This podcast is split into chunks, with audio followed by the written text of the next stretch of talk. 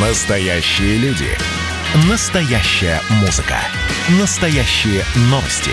Радио «Комсомольская правда». Радио про настоящее. 97,2 FM. эм. Россия и Беларусь. Время и лица.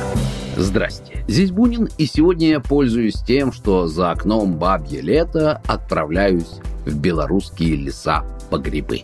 Любители тихой охоты начали делиться в этом году первыми фотографиями уже в конце мая.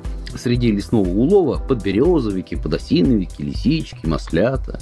Грибники собирали урожай для жарки, на супы и, разумеется, закатки. Хорошему урожаю способствовали частые, но непроливные дожди и температура около 18-20 градусов. Это самое оно для грибов. Заядлые грибные охотники зачастую выбирают дальние маршруты.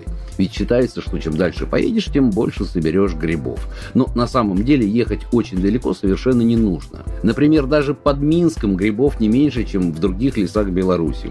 Но, впрочем, людей с корзинками можно встретить по всей республике.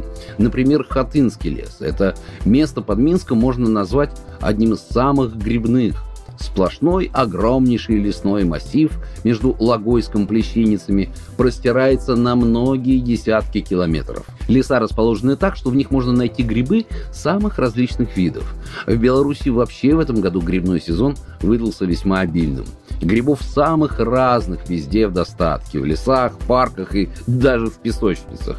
Обычно везде заготовителями принимаются подосиновики, маслята, боровики, маховики, подберезовики, опята, сыроежки и курочки. Но самыми коммерческими грибами, конечно, считаются лисички. Благодаря этому любитель-грибник, знающий местность, за сезон может заработать очень неплохие деньги. Ну а те, у кого есть свой автомобиль, обычно отправляются в леса Витебского направления вдоль трассы. Конечно, приходится напоминать, что в пищу употреблять грибы необходимы лишь те, которые вы хорошо знаете. В противном случае себе дороже выйдет страшно пойти куда-то одному и случайно срезать поганку, ну, выход всегда есть, так называемая тихая организованная охота. В Беларуси принимают гостей многие минские агроусадьбы, которые располагаются в живописных лесах. Грибов там немало. Заранее хозяин дома оговаривает с вами время, место и становится спутником в непростом деле по сбору грибов. После долгих прогулок по лесному массиву можно расслабиться в усадьбе, понежиться в бане, полакомиться вкусными шашлыками и, конечно, сварить свежий грибной суп. А еще говорят, в ангарах бывшей советской ракетной базы, расположенной недалеко от деревни Минойты в Гродненской области, сейчас выращивают вешенки. Открывшаяся здесь частная ферма крупнейшая в республике. Она ежемесячно поставляет 10 тонн грибов в торговые сети Беларуси, да и в соседние страны тоже. Программа произведена по заказу телерадиовещательной организации Союзного государства.